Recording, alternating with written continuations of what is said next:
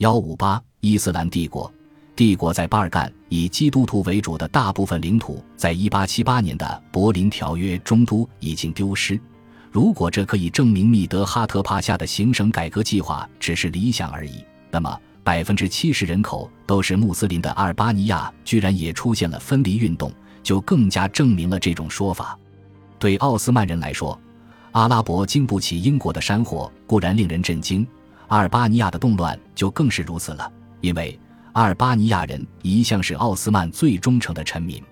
谢里夫侯赛因明白帝国的分裂已经为期不远。所以才向英国示好。阿尔巴尼亚的分离运动的情感原因与此并没有什么不同。自一千四百三十二年奥斯曼建立阿尔巴尼亚桑贾克以来，其划定的行政边界曾经数度变迁。到了一八七八年，阿尔巴尼亚指的是一个阿尔巴尼亚人居住的地区，人口以穆斯林为主，但也有天主教徒及东正教徒，包括斯库台省、科索沃省、莫纳斯提尔省及爱奥尼亚省。这片地区北部住的是盖格人，南部则以定居的托斯克人为主。阿尔巴尼亚人的忠诚一向被认为是理所应当的，因此在19世纪初，奥斯曼应希腊人、塞尔维亚人及保加利亚人的民族运动而进行行政调整时，很少考虑到他们的民族倾向。1878年，柏林会议召开的三天前，激进分子在普利兹伦集会，成立了阿尔巴尼亚联盟。抗议阿尔巴尼亚人所居住的土地为外国强权所占领的可能性。刚开始，阿尔巴尼亚联盟还受到伊斯坦布尔鼓励，但在奥地利占领波斯尼亚黑塞哥维那已成定局，以及奥斯曼的领土也被割让给希腊与黑山后，阿尔巴尼亚联盟与政府之间出现了矛盾。英国还在一旁煽动阿尔巴尼亚联盟争取民族自决。等奥斯曼要按照柏林条约。割让包括阿尔巴尼亚各省在内的领土时，武装起义瞬间在各地爆发，到1881年9月才被苏丹派兵平定。仅仅活动三年后，阿尔巴尼亚联盟就被解散。19世纪90年代中叶，安纳托利亚东部的暴力问题再度使阿卜杜勒哈米德政府广受抨击。随着柏林条约带来的失望，许多以民族主义为要求的亚美尼亚组织形成。其中有两个主要的组织，一个为匈切克党，1887年由流亡人士在日内瓦建立；另一个为倾向于反俄罗斯的亚美尼亚革命联盟，1890年成立于第比利斯。两者皆试图用暴力方式争取亚美尼亚的独立，为了吸引外国注意，不惜挑起穆斯林的报复。1891年，阿卜杜勒哈米德担心俄罗斯染指政局不稳的安纳托利亚东部偏远省份。以库尔德人组织了一支哈米迪耶非正规军骑兵团驻守该地区，作为首选的防卫部队。库尔德人的独立性极强，他希望将他们拉入正式组织，既约束其无法无天的行为，又增强他们对伊斯坦布尔政府的忠诚度。但这次介入行动的时机却无比糟糕，不仅刚好碰上逐渐高涨的亚美尼亚的革命活动。而且破坏了该地区虽不完美仍能勉强维持的势力平衡，哈米迪耶兵团也被卷入动乱。一八九四年，在比特利斯省的萨松，哈米迪耶兵团与亚美尼亚人之间爆发了一场残酷的血战，促使英国、法国及俄罗斯介入并呼吁政治改革。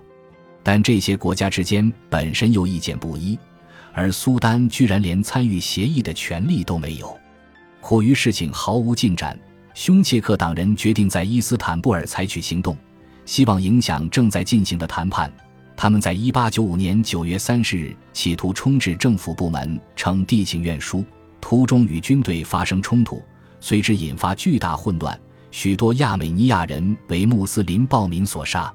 国际上对这个事件的反应迫使阿卜杜勒哈米德让步，承诺在东部各省展开改革。承认非穆斯林在地方政治上的地位，并同意哈米迪耶兵团只有在执行勤务时才能武装。但他的让步并非心甘情愿，而且他拖了一年都没有发布敕令。他认为自己对情况以及对未来当地穆斯林反抗的可能性的认知要优于列强，而且后来的事实也证明他是对的。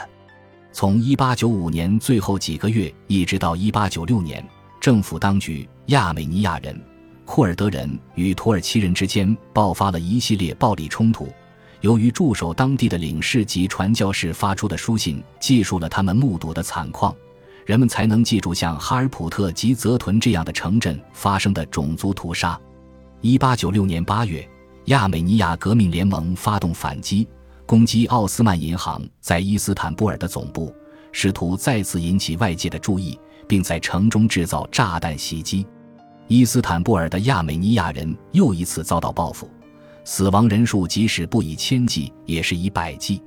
阿卜杜勒哈米德担心外国介入，发布了前一年同意的敕令，并将实施范围拓展至除汉之外他所统治的所有地区。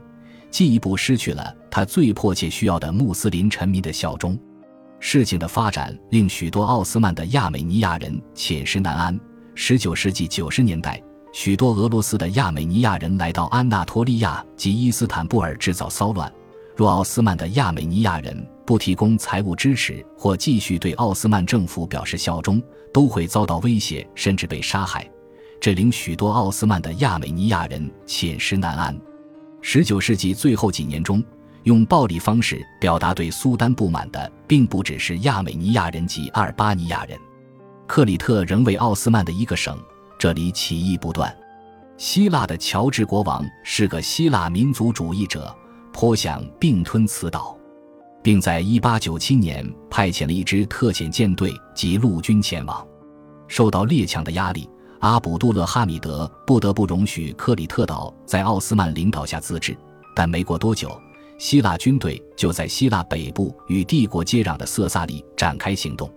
德国虽为大国，但在近东素来没有利益。在饱受柏林条约之辱后，阿卜杜勒哈米德看准了这一点，转而请柏林帮忙抗衡其他列强。此后，德国文武顾问在奥斯曼走动频繁。德国取代英国成为苏丹最信任的大国，